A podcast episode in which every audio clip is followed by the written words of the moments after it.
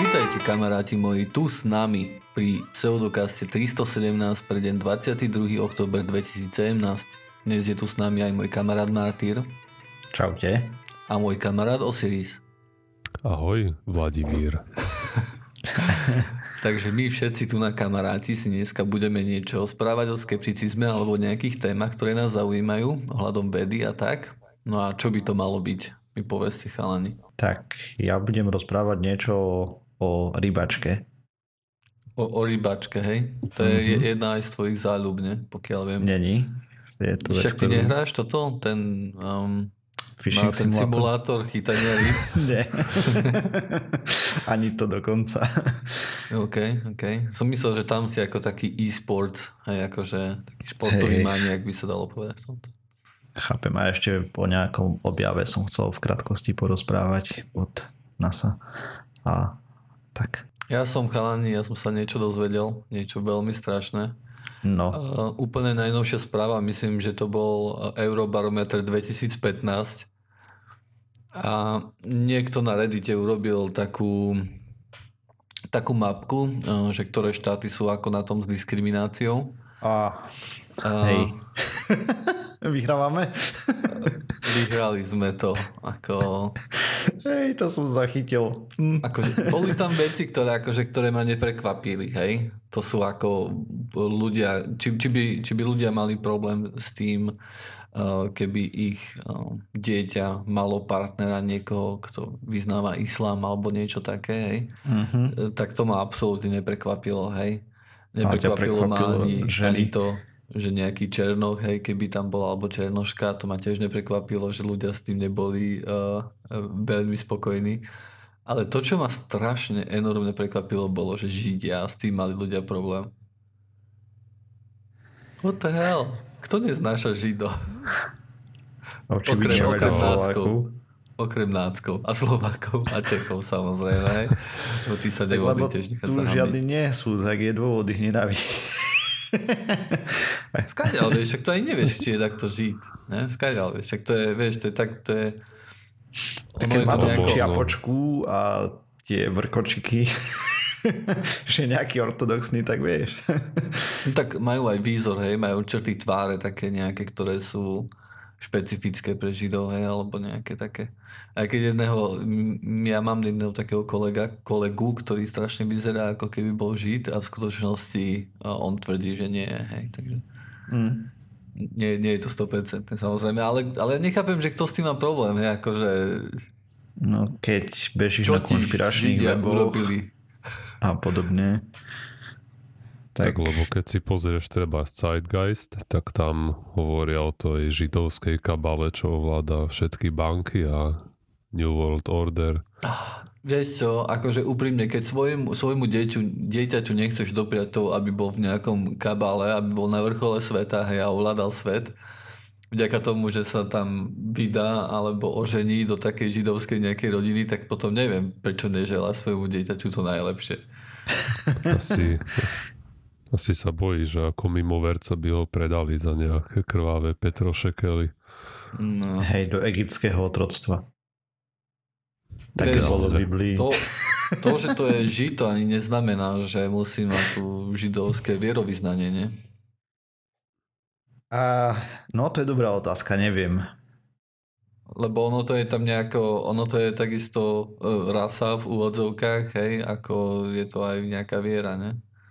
Niečo také, to je tam popletne. Akože ja sa do toho nevyznám ani za fras, akože sa úplne priznám, ale to, že ľudia neznášajú, že by mali problém, keby ich dieťa malo nejaký kontakt so Židmi, tak to akože to je pre mňa boom, nepochopiteľné. Či problém nie je skôr v tom, že je to niečo, čo nie je správny Slovák, čistokrvný.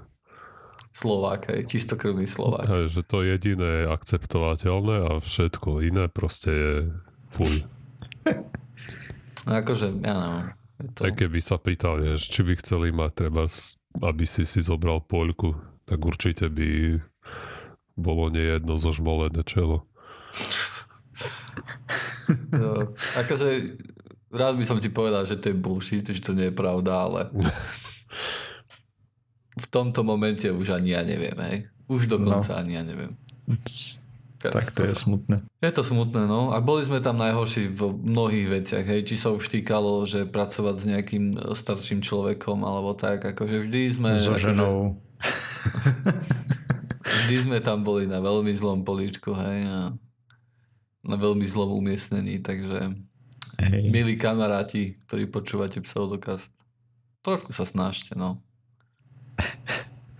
A na druhej strane bola to anketa, takže môže tam, hej, sú na to nejaké limitácie svoje. Sú limitácie, tie isté limitácie platili aj pre ostatné iné, aj pre iné štáty, hej, ktoré odpovedali na takúto tú vec. Hej. Potom mnoho ľudí tam napríklad debatovalo o tom, že možno, že len Slováci sa priznali, hej. Pravdovravní, hej. Že sme pravdovravní.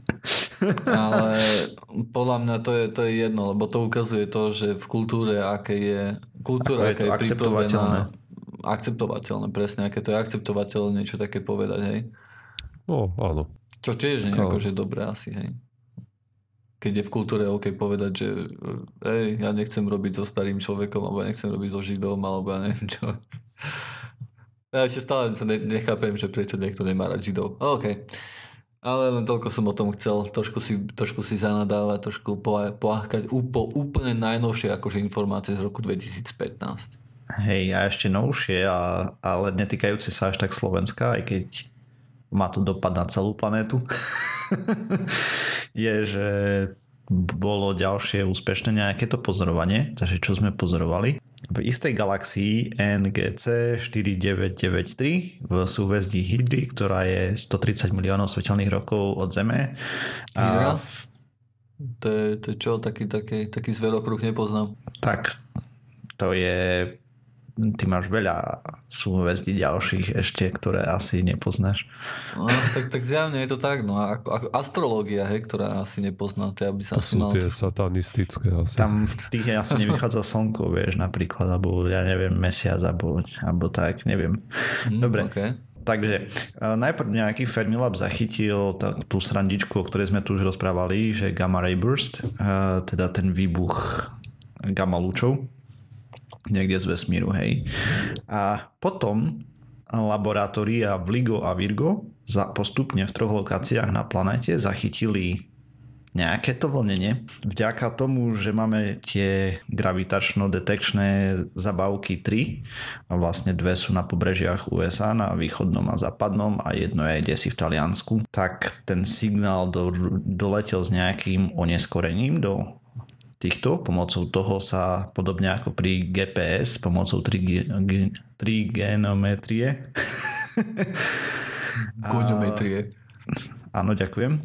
Určila poloha na oblohe, odkiaľ signál vyšiel.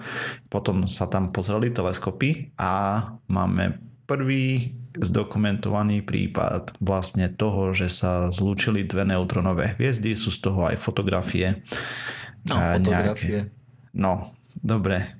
Ako je detekované nejaké svetlo z toho aj, hej, takže to bolo aj pozorované aj ináč, než cez ten gravitačný zázrak detektor. Vlastne ďalšie praktické použitie tejto zabavky, takže to fakt pomaly a isto otvára to nové okno do vesmíru. Hej, len... Vieš, videli sme dve neutronové hviezdy, ktoré sa zrazili, a to nám síce niečo možno povie o fyzike, hej, o tej väčšej. Hej. Ale tak ešte to nie je až také citlivé, ale je to začiatok, vieš. No, áno. Je to začiatok, hej. Ale lacnejší chleb asi za to nekúpim. No tak. Čedvie možno časom, hej.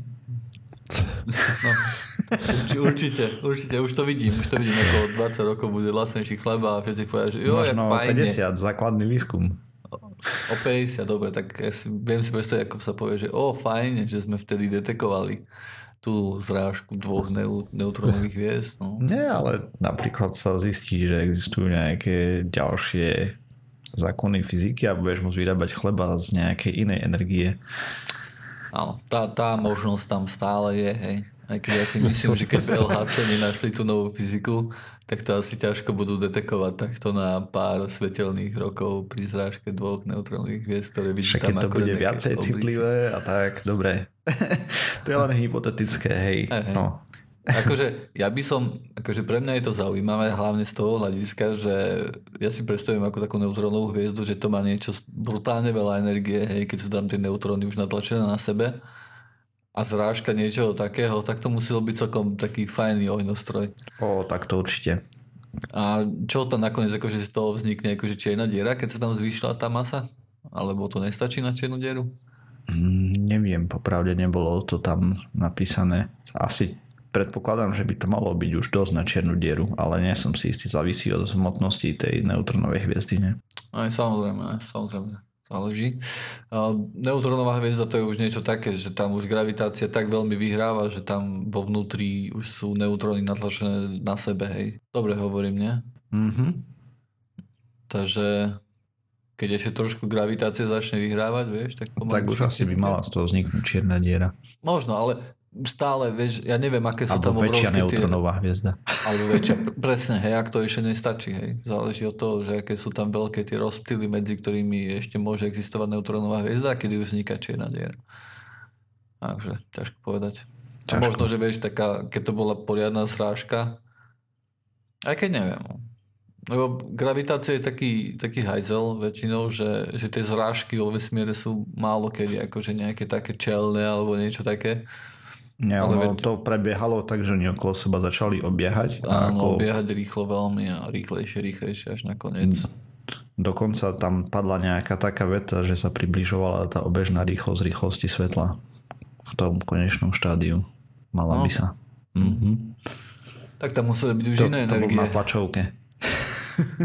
Tam keby som zapojil dynamo z môjho bicykla starého, čo som ešte takedy, ja som nikdy nemal dynamo asi na bicykli. Tak to by som poriadne zažiaril lampičku. Hej, poďme si predstaviť osobnosť. Dobre, poďme. Okay, ja som si už skôr vybral už si vyhral. Skôr som si vybral typka, ktorý sa volá Ignác Semmelweis a vlastne teraz náhodou mi to vyšlo, že je celkom to aj aktuálne. Mm-hmm. A vďaka tomu filmu, ktorý teraz vyšiel o tých bezútešných pomerov na tých porodných klinikách na Slovensku. Ja som to úplne novinky. Mm-hmm. Ja som ho tiež nevidel. A len som čítal, že ako sa k rodičkám správajú otrasne všade. Mm-hmm. No. Ja som videl nejaké interview tam s nejakým lekárom, čo to hovoril, som tiež že, čítal, hej, s tým Zahumenským. Že nedal facku. Aha, nie, počkaj. Čo? To je iné z filmu, hej, on tam, toto bola jedna z tých pasáží, že, o ktorých písali veľa. Že bola hysterická, alebo čo, a že vôbec akože nepočúvala to, čo hovorí, hej, že jej dal facku. A bolo z toho veľké halo, hej, lebo on to, poprvé to povedal tak trošku žoviálne, hej, čo sa asi veľmi nehodilo. Asi nie. Ale na druhej strane tomu rozumieme, keď je to človek, ktorý sa nestretáva s médiami často, vieš, a chce porozprávať zábavnú historku. Zábavnú historku dal som žene, ktorá bola vystresovaná facku, aby sa zobudila. No akože vieš, to je niečo, čo by si rozprával. Takým štýlom by si to rozprával možno, že kamošom, hej, ako takú zábavnú historku, že nebudete tomu veriť, hej, ale... A potom tam ešte je taký strik a potom povie, že to sa deje bežne, hej. Samozrejme, že je tam... a to podľa mňa vystrihli, nie? To neviem, hej, akože... Podľa mňa to bolo vytrhnuté z kontextu. Pochybujem, že chcel povedať, že bežne im dávajú facky, ale že bežne ženy upadajú do nejakých tých stresových situácií. Ja si to myslím tiež, ale toto je trailer, hej? Hej.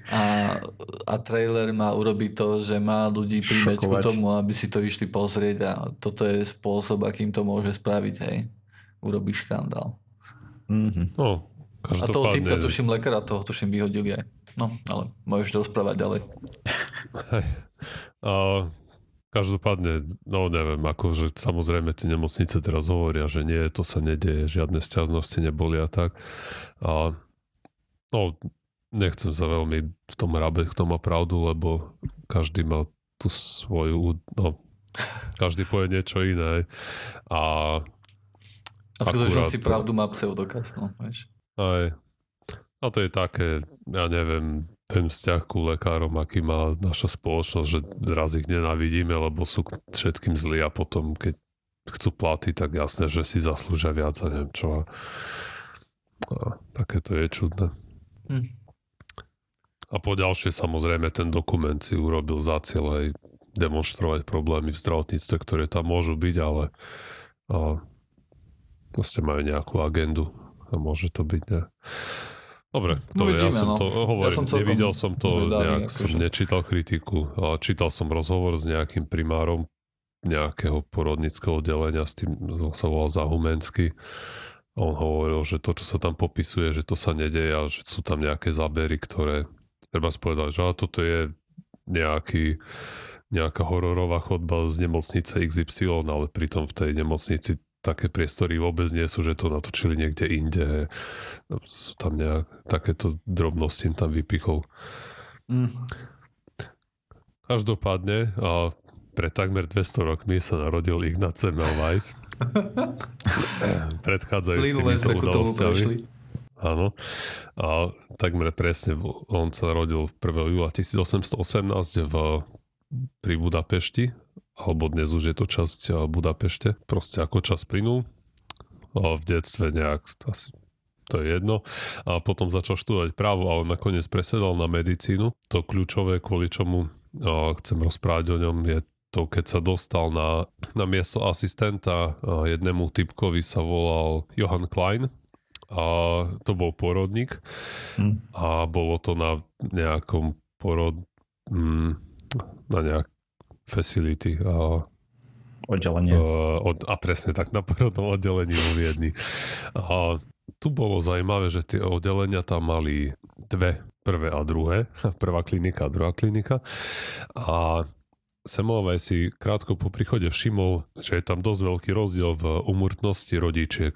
Na prvej klinike tá úmrtnosť mesačne oscilovala niekde medzi 5 až 30% rodičiek a no, priemerne sa zdržal niekde okolo 10-15% a na tej druhej klinike to bolo niekde pod 4%.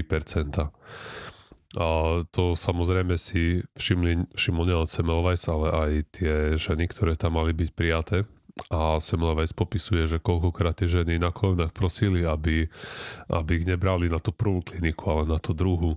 A niektoré sa uchyľovali aj k takým figlom, že proste porodili na ulici a potom tvrdili, že už porodili cestou a chceli, aby ich zobrali na druhú kliniku. A aby sa tomu vyhli, aby sa dostali na tú prvú. A čo je dosť pochopiteľné. A to porodiť na ulici ani nie, ale zvyšok áno. No keď vieš, že máš tam v tých horších mesiacoch 1:3 šancu, že umrieš, tak asi by som možno tiež zvažoval ten porod na ulici. Možno, že tam je lepšia šanca, no to je pravda. Vlastne väčšina tých žen, ktoré tu rodili, boli to nejaké kliniky, ktoré boli zdarma, takže tomu zodpovedala aj klientela, aj často tam boli nejaké ženy z tých chudobnejších vrstiev, prostitútky a tie problematickejšie, ale sociálne nejaké vylúčenejšie skupiny, ktoré si nemohli dovoliť nejakú aj tú top zdravotnú starostlivosť. No ale každopádne Semmelweis sa to dosť vlastne znepokojovalo, že tam je tento rozdiel, a začal dôsledne veľmi porovnávať, čo bolo rozdielne medzi tou prvou a druhou klinikou, a tie procedúry, ktoré sa používali, boli takmer rovnaké a samozrejme počasie bolo, aj klíma bola rovnaká, špecificky to spomínajú v článkoch o ňom kvôli tomu, že v tom čase, keď žil, ešte nebola známa tá Pasteurová teória o baktériách a vírusoch, takže nebolo jasné, čo spôsobuje to ochorenie. Až nakoniec dosiel Semmelweis k tomu, že jediný rozdiel, vlastne, ktorý tam je taký dramatický, je v personále, pretože na prvej klinike personál bol nejaký boli to študenti medicíny, kdežto na tej druhej klinike boli nejaké pôrodné babice alebo sestričky, dajme tomu, by sme ich mohli dnes nazvať. Ale to stále ešte nebolo mu jasné, čo sa stalo. A v ktorej boli tie lepšie štatistiky? V tej prvej? V tej druhej, kde boli tie babice. Kde boli sestričky. Okay.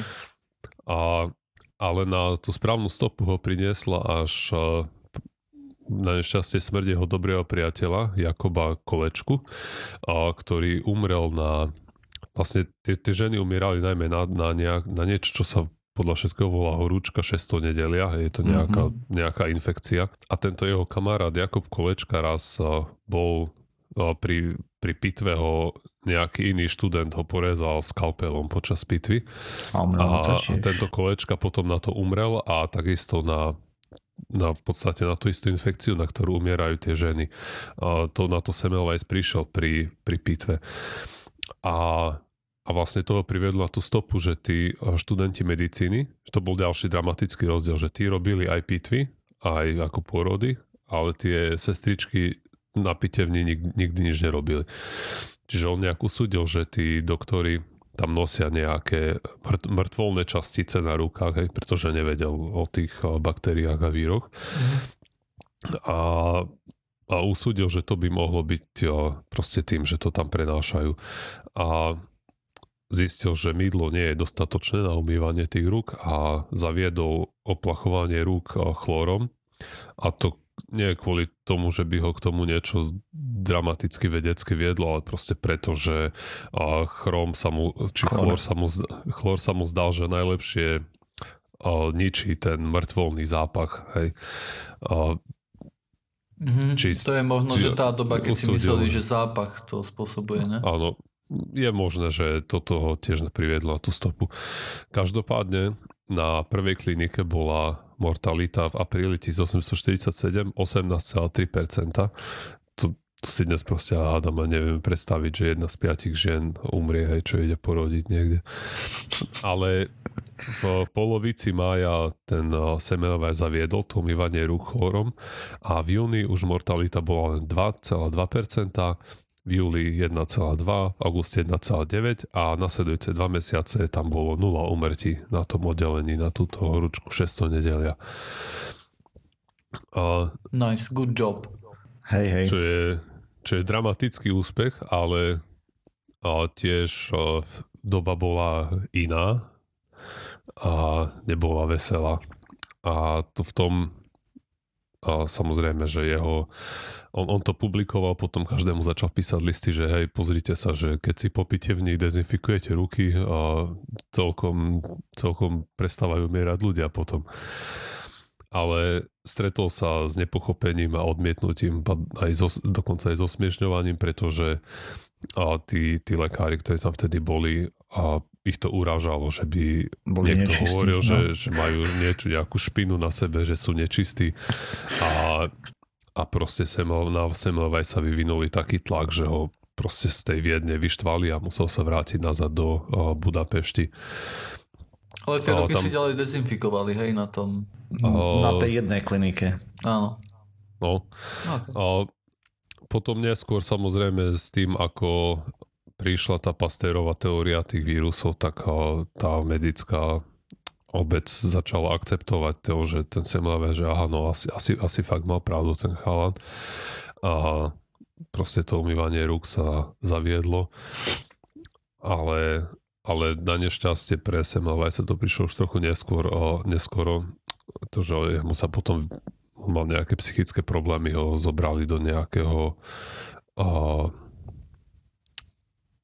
do nejakého sanatória pre duševne chorých a tam veľmi krátko po prijatí tam dostal nakladačku od stráži kvôli niečomu a pravdepodobne pri tej nakladačke niekde mal otvorenú ránu, cez ktorú dostal infekciu a na tú infekciu zomrel, paradoxne na to, proti čomu vlastne celý život bojoval. Keď viem, tak on bol dosť taká osobnosť, ktorá že on nebol veľmi milý človek.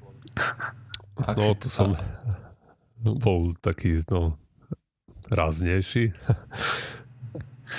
Nedokázal politicky vhodne podať tému. Aj. Akože mal pravdu, ale bol to dilino, vieš. Niečo také som počul, akože vie o ňom. Aj ako mohol to urobiť aj trochu, alebo mohol to podávať trochu inak, alebo možno bola nejaká iná, lepšia cesta. Hej, to už je teraz jedno, ale... Tak snáď. Dobre, chráňo, tak poďme ďalej. Poďme k niečomu veselšiemu. Takže poďme k tomu, ako naše rybárske zväzy sa držia stále nejakých hlúpých rozhodnutí z minulosti. To je pre mňa jedna z vtipných tém, pretože ja už som sa tomuto venoval nejakú dobu a potom som si povedal, že pozriem, ako je to na Slovensku. Budeme sa rozprávať o rybárčení. A teda, pravidlá aktuálne sú, že keď človek chce ísť na rybačku, potrebuje nejaký lístok, povolenie, blbosti a potom si smie nechať rybu od určitej veľkosti. Tieto pravidlá boli nastavené dávno, celosvetovo, niekedy 1940 alebo možno ešte skôr. Celosvetovo, hej. A to znamená pre mňa, ako pre niekoho, kto vôbec nehrá tie simulátory chytania rýb, hej, tak to akože to bolo, že keď chytím nejakú rybu a je príliš malička, tak ju mám hodiť naspäť, aby ešte vyrástla alebo niečo také? Okay. A takže logika za tým bola taká, že tá malá ryba dospeje, rozmnoží sa, hej, od istej veľkosti by už mali byť dospelé a až tak potom ju môžu odchytiť. Teória bola taká, že bude stále dostatok ryb do budúcnosti. No, Avšak táto teória sa stretla s tvrdou realitou.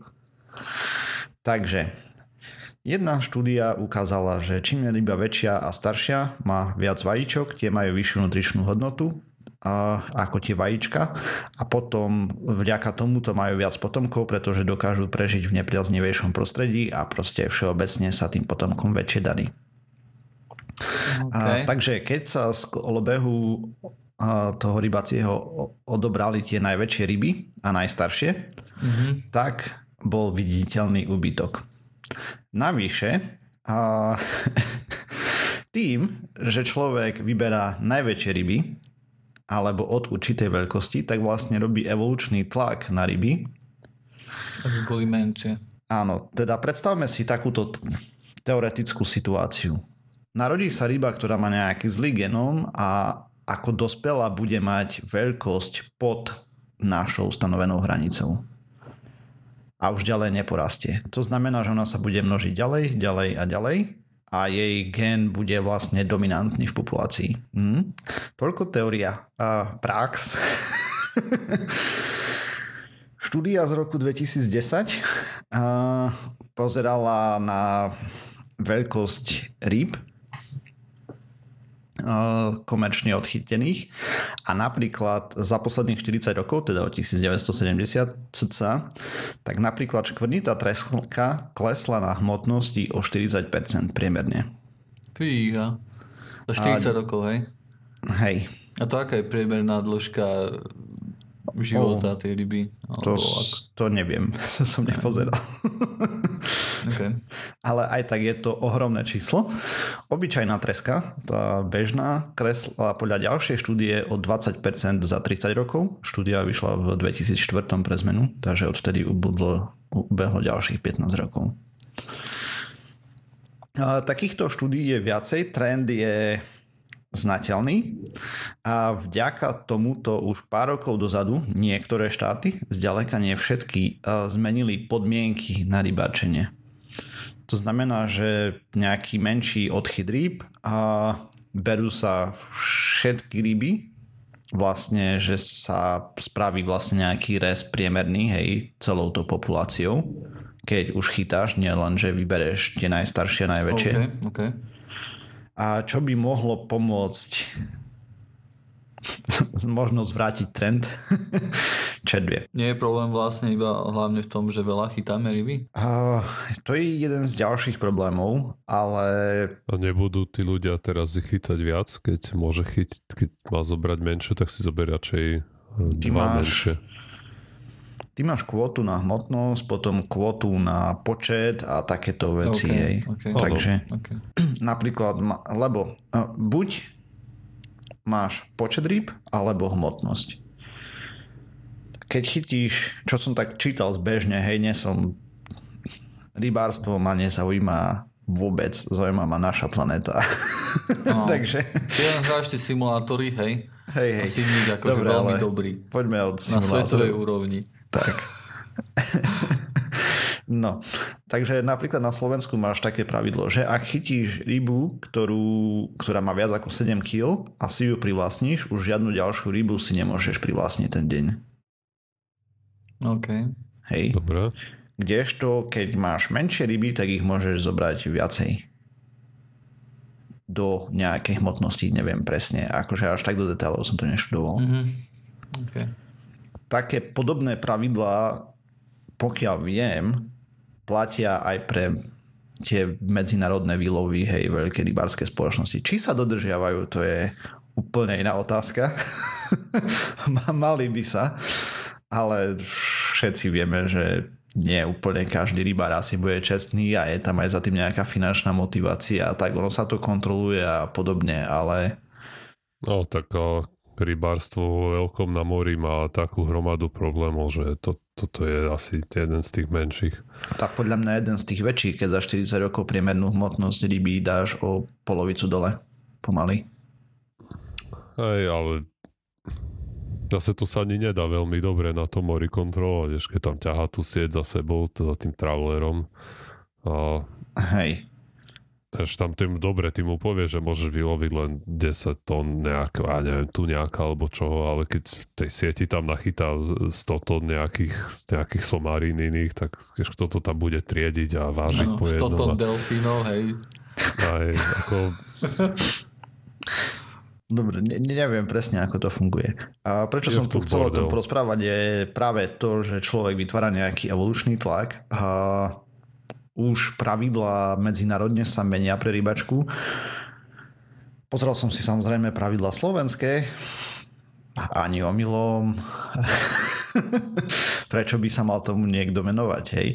Proste riešenie je viacej. Napríklad nastaviť aj hornú hranicu, keď tým pádom budeš chytať nejaký stred a necháš tam tie staršie a ani tie najmladšie nevychytáš, to znamená, že stihnú dospieť a zároveň tam necháš aj nejaké tie väčšie ryby, aby sa množili ďalej. Hej, že keď ujdú, alebo teda nie, že ujdú, ale proste keď sa im podarí prežiť to obdobie, boli na odchyt, tak potom už sa budú množiť ďalej. To je jeden z príkladov. Počúvajte, chalani, prečo sa lovia ryby? Neviem, ja ich nejem, popravde. Lebo sú jedle. Je to kvôli ženám, lebo ženy majú radšej ryby. Si prispal k tej štúdii, o ktorej si rozprával. Mal dieťa, mal by si rád, aby jedlo ryby? Bol by si komfortable?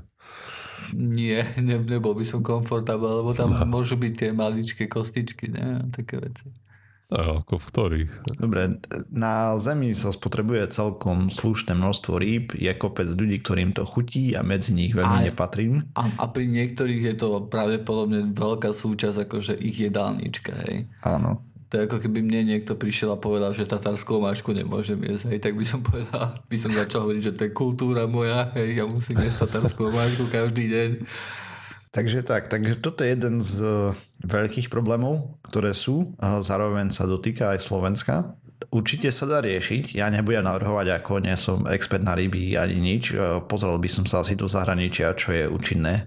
Ja budem navrhovať riešenia aj napriek tomu, že nie som expert, neloviť sakra ryby, hej, neloviť nič v divočine, všetko čo, keď chceš mať ryby, tak pekne rybník a nech sú tie ryby drahé, jak práca potom asi, hej, ale nech sa veci na potravu lovie iba z rybníka, ktorý je na to špecificky akože určený, hej, že dobre, tu nebudeme chovať, hej, presne kapre, ako kravy, hej, nemáš divoké kravy, ktoré vychodili ľudia a lovili, hej, a zabíjali.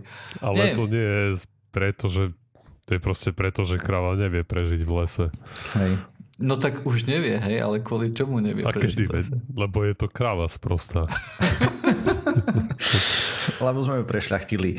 Dobre. A...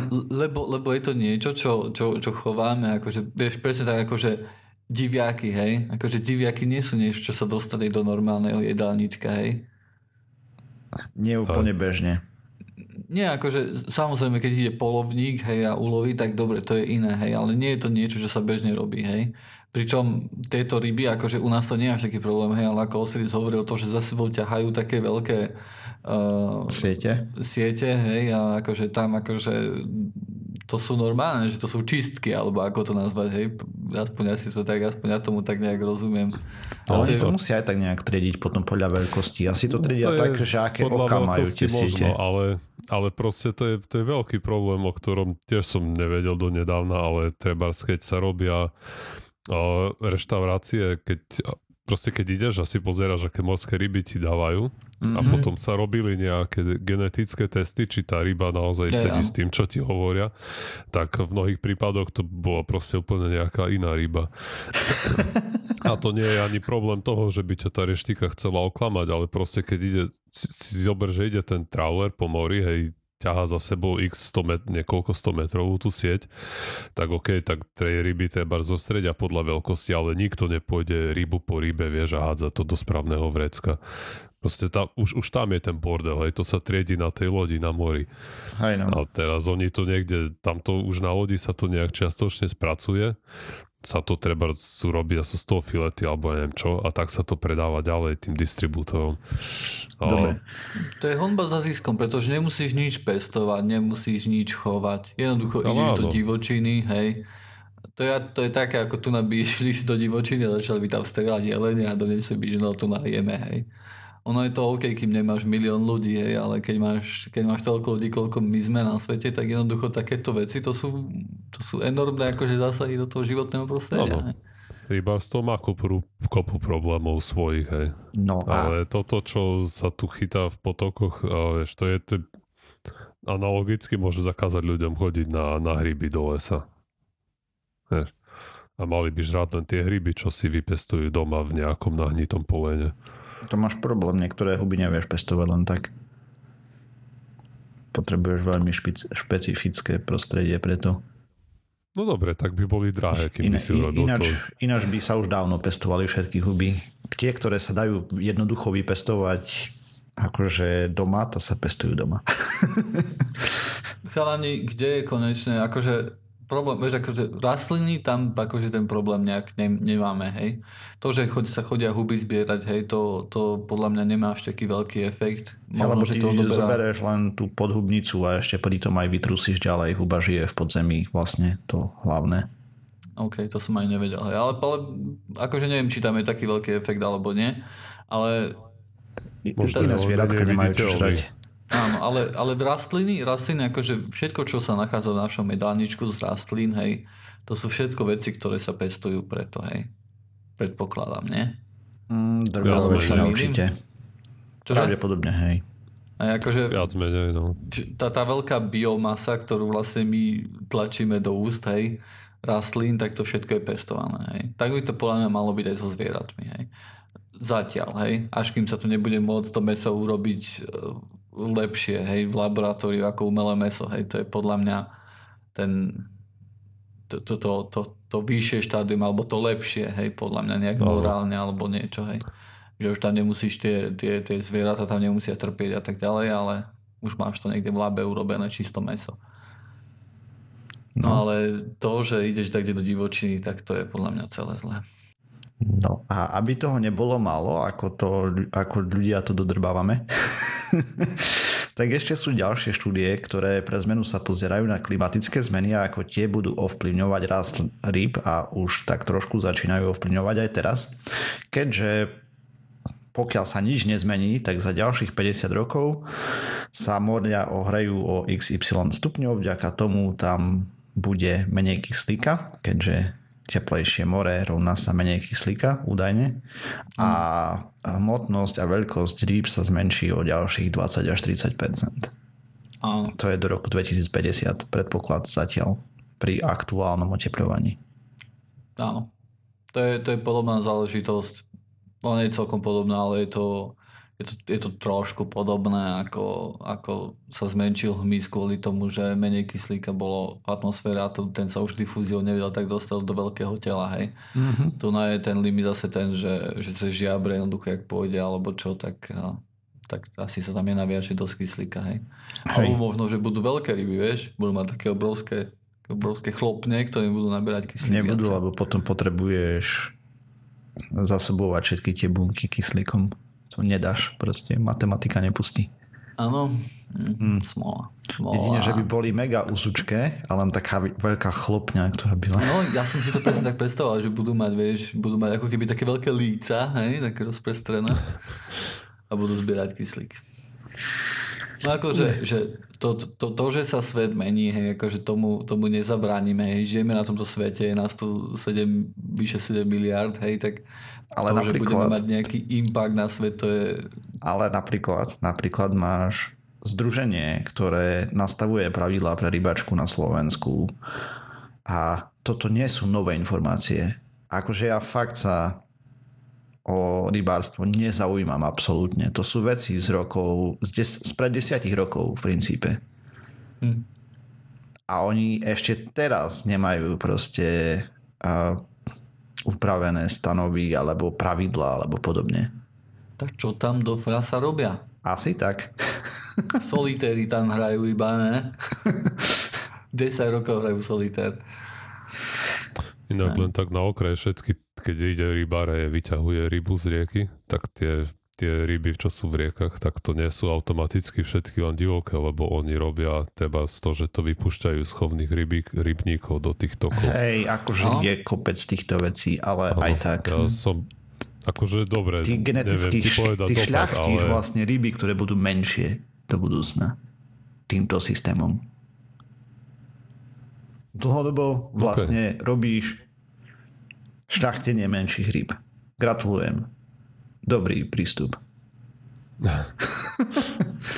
No nevieme, to nie je dobrý prístup alebo zlý prístup. Hej? Je to zlý prístup, ryby, je to chutnejšie. No ako, no dobre, no okej. Neviem, z toho málo, čo viem, väčšia ryba je viacej cenená. Ako a nielen pre ľudí áno, chápeš, keď to nikdy dobre nevidíš rybára, ktorý je odfotený na Facebooku, že pozrite sa, chytil som 3 cm rybu, ako je super.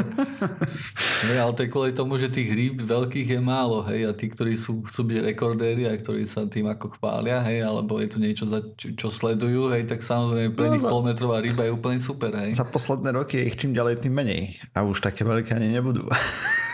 Áno, to vieš, akože to je pravda, akože neviem, že aké, mne akože skôr vadí, že akože to, že meníš okolie, svet okolo seba, hej, tak tomu podľa mňa nezabrániš. Podľa mňa ten problém hlavný je v tom, že tie väčšie ryby, ako si hovoril, majú viacej potomkov, hej. Mhm. Aj väčších, samozrejme, vieš, tak tie geny proste miznú z toho reťazca, keď ty ich odchytáš. Akože gény budú miznúť tak, či tak. To neexistuje svet momentálne, v ktorom my žijeme, takú technológiu, ako máme, kde by sme my neovplyvňovali evolúciu okolo nás. Hej. Nemôžeš povedať holubom, že hej, holuby tu na mestách, kašlite na to, hej. Nepáči sa nám to, že vďaka nám sa vlastne si sa vyvinuli takýmto spôsobom. Hej, evolúcia vás tlačí týmto smerom, že budete tu na... kakať na autá, hej, v mestách miesto toho, aby ste odlietali do južných krajín, hej, ako ste voľakedy robili. Nie, takým veciam jednoducho nezabrániš, alebo líškam, že sa stiahujú do mesta, hej, alebo niečomu takému. Tomu nezabrániš. Ale podľa mňa by si mohol zabrániť takým veciam, ako je to, že vlastne uberáš tú biomasu, hej. To nedávno vyšla tá štúdia, tuším, že za posledných 40 rokov klesla biomasa lietajúceho hmyzu o 75%, hej. To sú obrovské čísla, vieš, ktoré majú obrovský dopad pre celý ekosystém, hej. Mm-hmm. A toto treba kontrolovať, hej. Ja by som vyložený sa furt pozrel na tú biomasu, hej. Okay. Lebo menšia biomasa menej jedla pre ostatné zvieratá, hej. Pri kravách je to ináč, lebo my vlastne máme kravy, hej, majú vlastne akože prostredie, sú dosť odizolované, hej. A my vlastne tú biomasu sme vytvorili tak, že tá biomasa vzniká pre nás, hej. Že to nie je že ty keď zješ kravu, neznamená, že vlk bude hladný, hej. No, vlkov sme vybili plus minus na hranicu vyhnutia, takže... áno, hej, ale to... Ale to nie je... Vieš, dá sa chovať veci pre nás, hej, bez toho, aby sme vyhubili dravcov, hej. To akože, hej. Toto nejde ruka v ruke, podľa mňa. Mm-hmm. Tak ale potom by sme mali aj tak vypustiť kravy do lesa. nakrmili vlkov, lebo proste dobytok je neefektívny. Hej, ale to je úplne mimo témy, to si môžeme nechať na budúce. Je neefektívny. A máme aj pokročilý čas. Ako rozumiem, hej, čo hovoríš, ale... Áno, áno. A máš pravdu, hej, akože ja beriem tento point, že je neefektívny, hej, ale... Bež, akože... Ako rozumiem, hej, že... Neexistuje možnosť, že všetci sa staneme vegetariánmi alebo vegánmi, hej? Existuje? To sa asi nestane. Ale je to nepravdepodobné. Ano. Dobre, áno. Je to existuje možnosť, že moja ruka prejde... fantázie. Áno. Nie, existuje možnosť v kvantovej mechanike, že moja ruka prejde cez stôl a nič sa mi nestane. Hej. Je to veľmi malá šanca. Práve len sa to nestane počas celého trvania vesmíru. Toto je trošku väčšia šanca, ale tiež akože ľudia neprestanú jesť mäso, hej. A preto je cesta asi tá, že to mäso budeme pestovať nejak ináč, nejak lepšie, ako ťahať za tým celú krávu, hej, a potom tú krávu zabiť a spôsobovať skleníkové plyny, hej, a tak ďalej, chovaním tej krávy. Takže tam všetko je milión vecí, hej. A z krávy sa aj tak dá zožrať ani nepolka. Asi len 40%, myslím, že hmotnosti kravy sa zožerie. Áno. Akože zvyšok samozrejme nejde do kontajnera. Koža sa použije na iné veci. Tak. Dobre, ale myslím, že sme vyčerpali túto tému úplne statočne. Hej, sme trošku odbočili. Sme sa mohli baviť o kravách v lese chvíľu. To sa tak často v podcaste v našom nedeje, že sa bavíme o kravách, ne? A zvlášť, keď sú v lese, no. Jo. Dobre, chalani, tak viem, že ešte nejaké témičky by ste mali, ale čas je neúprosný a ukazuje nám 50 minút. Ja. Takže ak ešte niečo máte, čo chcete povedať, tak teraz kričte, lebo ináč bude koniec. Alebo si to nechať na budúce. Asi, hej. Dobre. Takže dneska sme to opäť nestihli vyplniť náš program, ale nevadí. Hlavne, že sme sa zabavili a dúfam, že ste sa zabavili aj vy, milí poslucháči, pretože toto je koniec pseudokastu číslo 317. Ďalší podcast vyjde 29. októbra 2017. Bude to samozrejme, kto by to mohol očakávať, pseudokast 318. Nájdete nás na YouTube, kde nás počúva moja mama a ešte asi niekto. Ešte jeden človek. Myslím, že dvaja to budú. Takže ak sa chcete cítiť výnimočný, tak choďte nás pozrieť na YouTube, myslím, že budete vo veľkej menšine. Tí, ktorí chcete ísť vlastne s prúdom, tak tí nás môžete nájsť na Facebooku, Twitteri, na Google+, Facebooku pod prieskumníkom alebo jak nazvali tú blbosť, čo Explorer. Áno. Jednoducho na Facebooku, keď idete povedať normálne na facebook.com a my sme vlastne spravili novú časť, tak tam to už neuvidíte. Čo je trošku... Už som čítal dnes, že toho prieskumníka, že to je prvý krok cenzúry Facebooku na Slovensku a že to vybavil Kiska u Šoroša. Dobre. A táto zbabral, lebo tým pádom cenzurovali aj na nás, aj ja neviem, všetkých. My sme asi maličké zvieratko proti Kotlebovej strane, takže... Určite, hej. My myslím, že má viacej voličov, ako my máme poslucháčov. Takže... Určite, hej. Žiaľ. Ináč, no, to je jedno. Dobre, tak nájdete nás ešte na iTunes, všetkých možných a nemožných podcastových agregátoch a tešíme sa na vás o týždeň, takže a ešte sa chcem poďakovať jednému poslucháčovi, ako sa volá, Mrkvička. Ten nám tam akože on nám komentuje, on je už dlhoročný poslucháč, ale teraz mám pocit, že ide po našich starých častiach a tam opravuje veci, kde sme sa pomýlili, tak za to mu pekne ďakujeme. Určite budeme tie opravy od nich rozprávať v ďalších podcastoch. Takže, čaute. Čau.